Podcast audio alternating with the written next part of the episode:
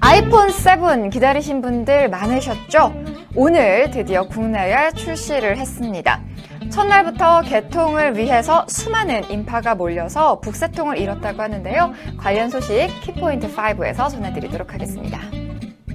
오페산 터널 총격 사고로 숨진 경찰에 대한 애도의 분위기가 뜨겁습니다. 오늘 뉴스 초점에 대해서는 당시 사고에 대해서 짚어보도록 하겠습니다. 바쁜 일상 때문에 가야지 가야지 하면서도 못 가는 게 바로 단풍 구경이죠. 오늘 톡톡 생활정보에서는 본격적인 단풍철을 맞아서 도심에서 즐길 수 있는 단풍 명소 알려드리도록 하겠습니다. 잠시만 기다려주시고요. 기다려주시는 동안 카톡 친구 추가하는 거 잊지 마시고요. 문자로 제보나 사연 기다리고 있겠습니다. 잠시만 기다려주세요.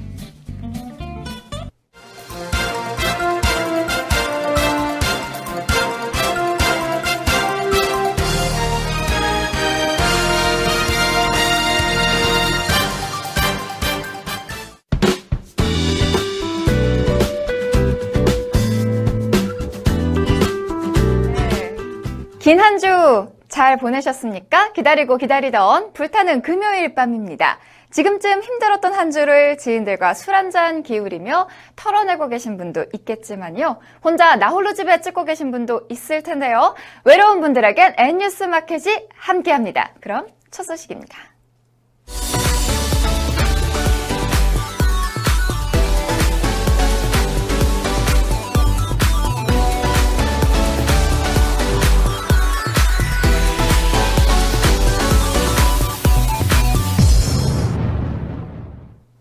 갤럭시 노트 7이 떠난 국내 이동통신 시장에 애플의 신작 스마트폰 아이폰 7과 아이폰 7 플러스가 드디어 상륙했습니다. 미국에서 아이폰 7이 출시된 이후 보고됐던 각종 오류와 폭발 사고에도 불구하고 국내 소비자들의 반응은 뜨거웠다는데요. 보도에 황혜연 기자입니다.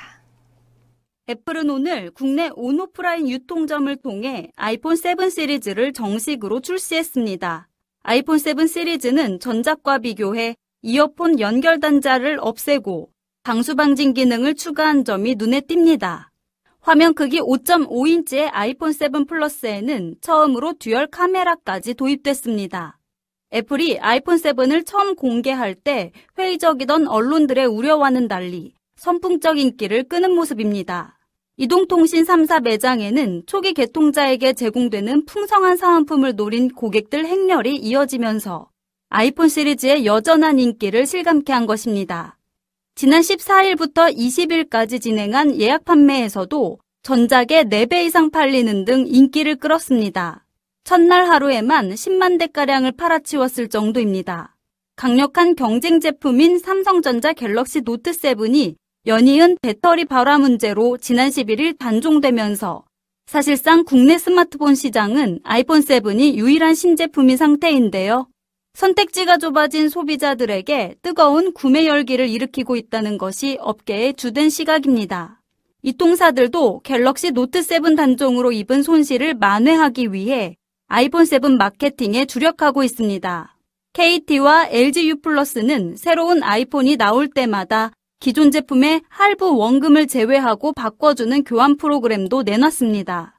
출고가는 32GB 기준으로 아이폰 7 86만 9천원, 아이폰 7 플러스는 102만 1,900원으로 책정됐습니다.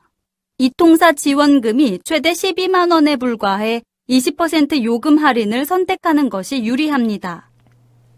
북한의 핵 미사일 위협이 고도화된 시점에서 열린 한미 안보 협의 회의가 현지 시간으로 20일 강력한 대북 메시지를 담은 공동 성명을 채택하고 마무리됐습니다. 보도에 백상일 기자입니다. 한민구 국방장관과 애슈턴 카터 미 국무장관이 북한의 핵 미사일 위협에 대응하는 방안에 대해 합의했습니다. 공동 성명에는 북한이 동맹의 결의에 대한 의구심을 갖지 못하도록 확장 억제 능력을 보다 더 강화하기 위한 추가적인 조치 방안들을 검토하기로 합의했다는 정도만 포함되어 있습니다. 확장 억제란 미국이 동맹국에 대해 미 본토와 같은 수준의 핵 억제력을 제공하는 것을 의미합니다. 그러나 당초 공동성명에 담길 것으로 예상됐던 미 전략자산의 한반도 상시순환 배치 내용은 포함되지 않아 우리나라와 미국이 한반도 안보에 대한 인식에 차이가 있는 것 아니냐는 분석이 나오고 있습니다. 이에 대해 한민구 장관은 안보협의회의 이후 기자들과 만난 자리에서 미 전략자산 한반도 상시 순환 배치가 공동성명에 담기지 않은 이유를 설명했는데요. 그는 어떤 한 가지 옵션만을 부각해서 설명했을 경우 그것만이 전부인 것처럼 인식을 줄 수 있기 때문에 특정한 방안만 옵션으로 언급되는 것은 바람직하지 않다는 것을 한미가 공감했기 때문이라고 말했습니다. 하지만 우리에겐 아쉬운 대목입니다. 현 안보 상황을 위중하게 느끼고 있는 국민들을 안심시키기 위해서라도 미 전략자산의 상시순환 배치 정도는 명문화했어야 한다는 지적이 나옵니다. 결국 한미 간 인식차는 여전히 온도차가 존재하고 전략자산 투입과 관련해서는 여전히 미국에 끌려다닐 수밖에 없는 난맥상이 노출됐다는 비판이 나옵니다. 국산 중고차 시장에서 어떤 차종이 가장 잘 팔릴까요? 최근 르노 삼성의 중형 세단 SM6가 중고차 가운데 가장 빨리 팔린다는 조사 결과가 나왔습니다. 황혜연 기자가 보도합니다. 중고차 거래 사이트인 SK엔카는 최근 3개월간 100대 이상 팔린 매물의 평균 판매 기간을 조사한 결과 르노 삼성 SM6가 가장 빨리 팔렸다고 밝혔습니다. SM6 2016년식은 평균 판매 기간이 15.5일이었습니다. 신차 시장에서 높은 인기를 얻고 있어 중고차 시장까지 영향을 주는 것으로 풀이됩니다. SK엔카는 SM6의 경우 중고차 시장에 나오는 매물수보다 수요가 높아 짧은 판매 기간을 기록 중이라고 설명했습니다. 이어 현대 아반떼 AD 2016년식이 16.4일로 2위를 차지했습니다.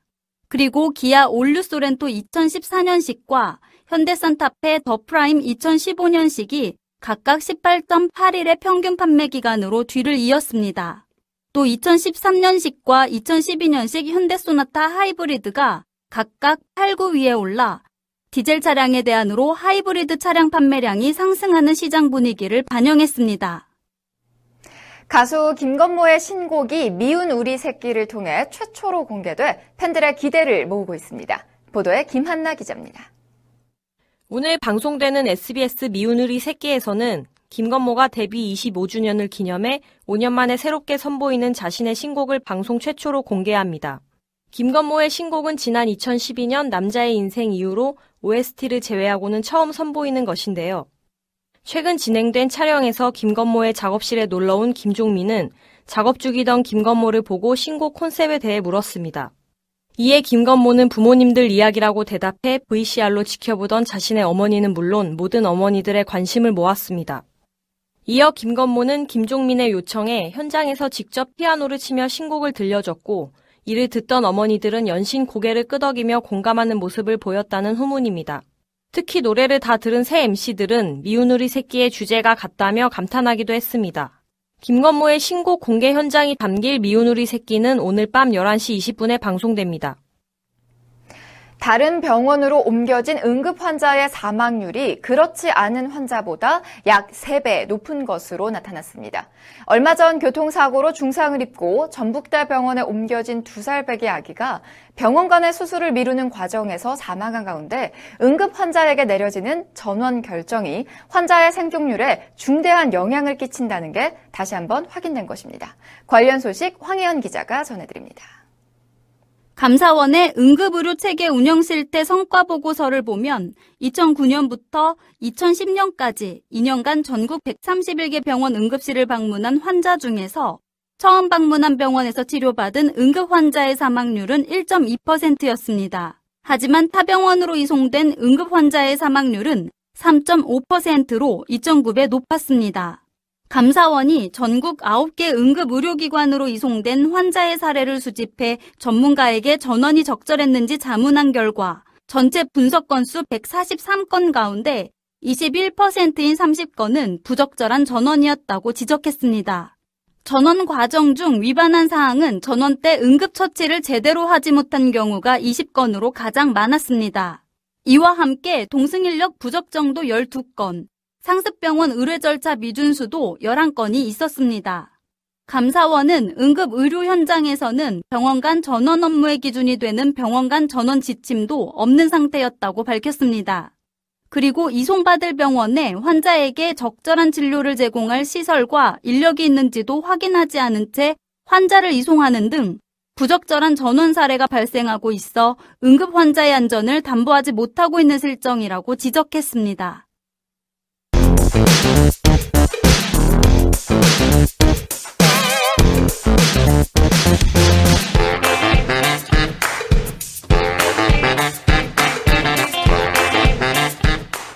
네, 그제 오페산 터널 총격 사고로 숨진 고 김창호 경감에 대한 애도의 분위기가 뜨겁습니다.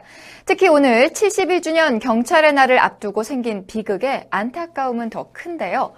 서울 송파구 국립경찰병원 장례식장에 안치된 김창호 경감의 빈소에는 고인을 기리는 추모객들의 발길이 이어지고 있습니다.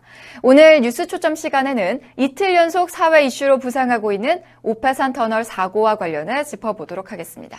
김한나 기자, 먼저 그제 발생한 이번 사건에 대한 소식 전해주시죠. 지난 19일 오후 6시 30분쯤 서울 강북구 오페산 터널 근처에서 사제총을 들고 대치하던 성병대 씨가 난사한 총알에 김창호 경감이 왼쪽 어깨 뒷부분을 맞고 쓰러졌습니다. 김 경감은 인근 병원으로 이송됐지만 1시간 만에 숨졌는데요. 총알이 김 경감의 폐를 훼손하면서 치명상이 된 것으로 알려졌습니다. 성 씨의 집을 압수수색한 결과 폭탄 제조에 쓰인 원료들도 발견됐는데요. 경찰은 또 성 씨가 이번에 사용된 총기를 포함해 사제 총기를 모두 17정이나 소지하고 있는 것을 확인하고 성 씨에 대한 구속영장을 신청했습니다. 네, 경찰은 어제 구속영장을 신청했는데요. 성 씨에게 적용된 혐의는 무엇인가요? 성 씨에게 적용된 혐의는 모두 네 가지입니다. 우선 사제 총기로 경찰을 숨지게 해 살인과 특수공무 집행 방해 혐의가 적용됐습니다. 또 시민 이모 씨의 머리를 둔기로 때리는 등의 살인 미수와 달아나기 위해 전자 발찌를 훼손한 혐의도 받고 있습니다. 경찰은 사제 총기를 만들어 소지한 혐의도 추가로 적용하는 방안도 검토하고 있습니다. 또 현장 검증도 진행해 정확한 범행 경위와 동기 등을 파악할 방침입니다. 그렇군요. 경찰은 오늘 오전 범인 성 씨의 얼굴을 공식적으로 대중에게 공개했죠? 그렇습니다. 오늘 오전 9시쯤 강북경찰서를 출발해 법원으로 이동하기 전에 성 씨의 모습이 공개됐습니다. 맨발에 슬리퍼를 신은 성 씨는 체포 당시와 달리 안경을 쓰고 흰색 셔츠 차림의 단정한 모습이었는데요. 취재진 물음에 오락가락한 답변을 했지만 질문을 피하거나 고개를 숙이는 등 위축된 모습은 없었습니다. 현직 경찰을 숨지게 한 사건 현장에서 체포된 데다 충분한 증거를 확보했고 혐의를 인정한 만큼 경찰은 성 씨의 얼굴을 공개한 것으로 알려졌습니다. 성 씨가 경찰관을 사살하기 전 망치로 수차례 폭행한 이모 씨가 성 씨의 인근 이웃이었다고요? 네, 성 씨와 이 씨는 오페산 터널 입구 인근 골목에 위치한 3층짜리 건물에 거주하는 이웃 사이였습니다. 성 씨는 이 건물 1층에 약 3년 전부터 바로 며칠 전까지 거주한 것으로 전해졌고, 이 씨는 성 씨 집 앞쪽에서 부동산을 운영하는 것으로 확인됐습니다. 성 씨는 전날 이 건물 근처에 숨어 있다가 이 씨를 추격하며 총격을 가하고는 망치로 폭행했습니다. 이 씨는 두개골 골절상을 입고 중환자실에 입원한 상태입니다.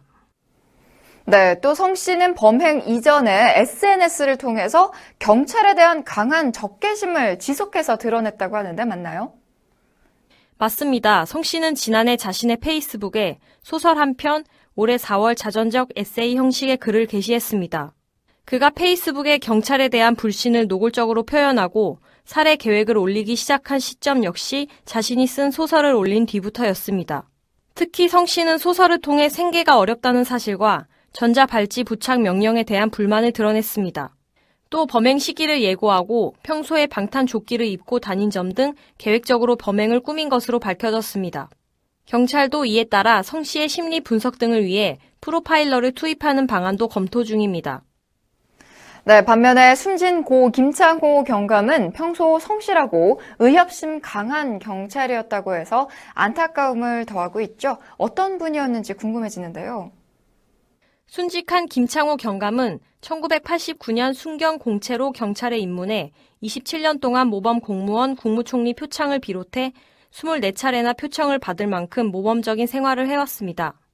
청와대 경호실 지원부대인 101 경비단과 서울청 202 경비대, 서울청 보안수사대 등을 거쳤으며 강북경찰서에는 올 2월부터 근무했습니다.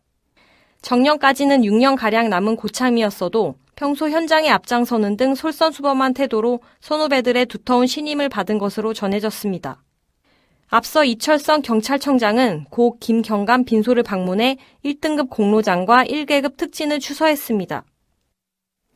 고 김창호 경감의 연결식은 내일 오전 10시 서울 송파구 경찰병원에서 서울경찰청장장으로 치러질 예정입니다.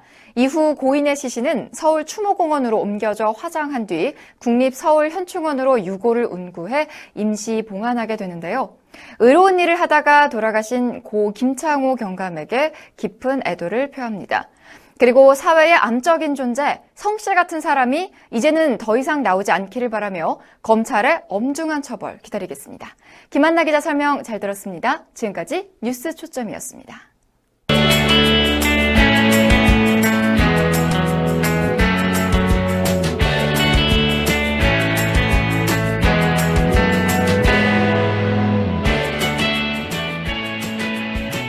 네, 설악산과 오대산은 단풍이 절정을 지나면서 가을의 자태를 뽐내고 있는데요. 단풍 절정은 계속 남하하면서 다음 달 중순 남부지방에 도달할 때까지 전국을 오색 빛깔로 물들일 것으로 보입니다. 멋진 가을 단풍을 볼 수 있는 시기는 1년 중 지금이 최적기인데요. 전국의 국립공원에서 멋진 단풍을 보면 좋겠지만 쉽게 떠나지 못하는 분들이 많으실 것 같습니다. 그래서 오늘 톡톡 생활 정보에서는 서울 도심 속에서 단풍을 즐기며 여유를 느낄 수 있는 곳을 알려드리고자 합니다. 생각보다 멋진 가을 풍경을 감상할 수 있는 곳이 있다고 하는데요. 가을 맞아서 각종 행사도 함께 열린다고 합니다.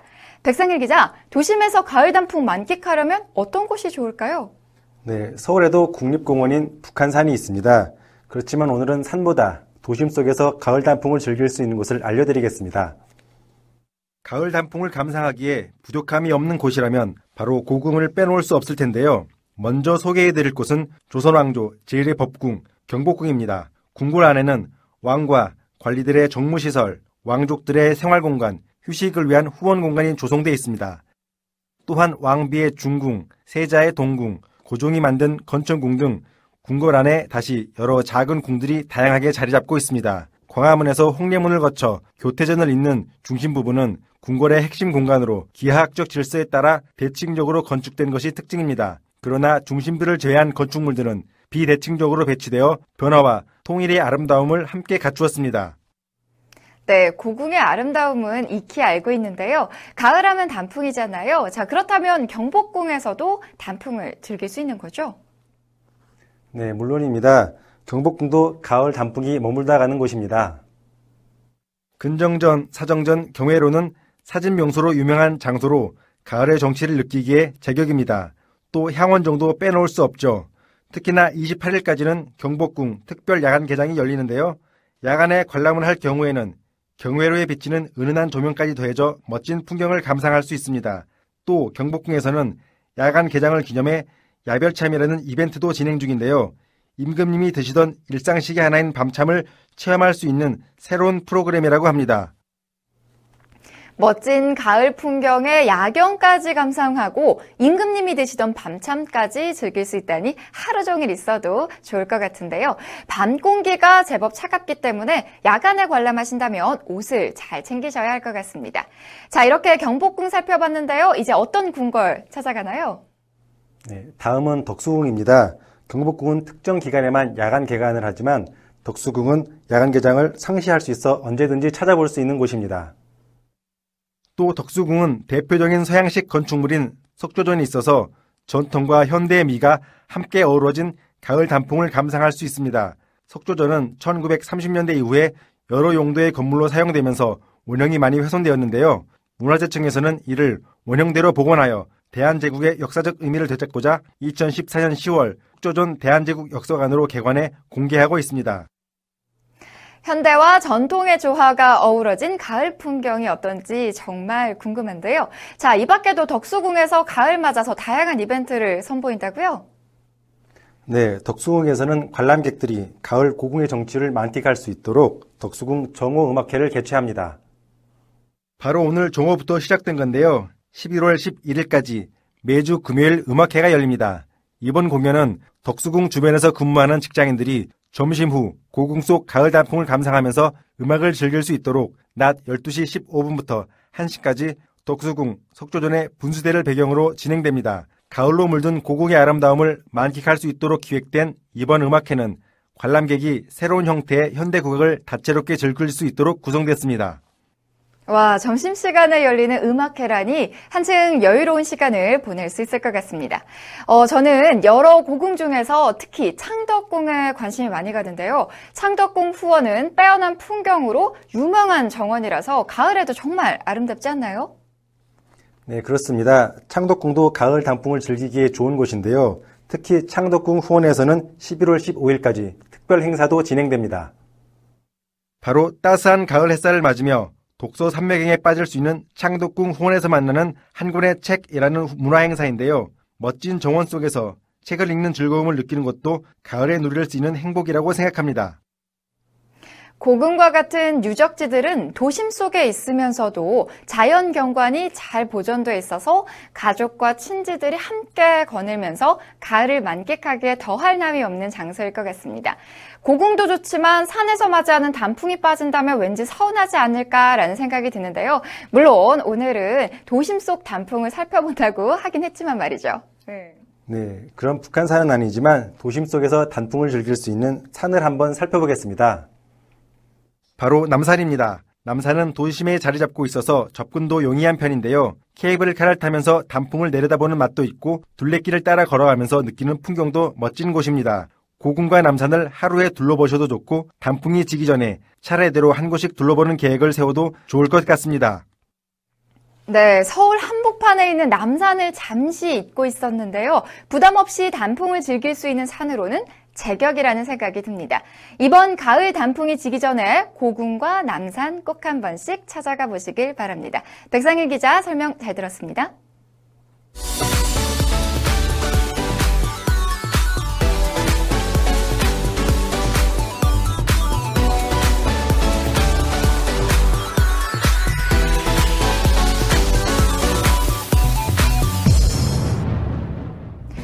오늘은 71번째를 맞은 경찰의 날입니다. 이날을 이틀 남겨두고 40대 범죄자의 사제총에 맞아 안타깝게 순직한 김창호 경감 소식에 마음이 더 아픈 하루였습니다. 삼가 고인의 명복을 빕니다.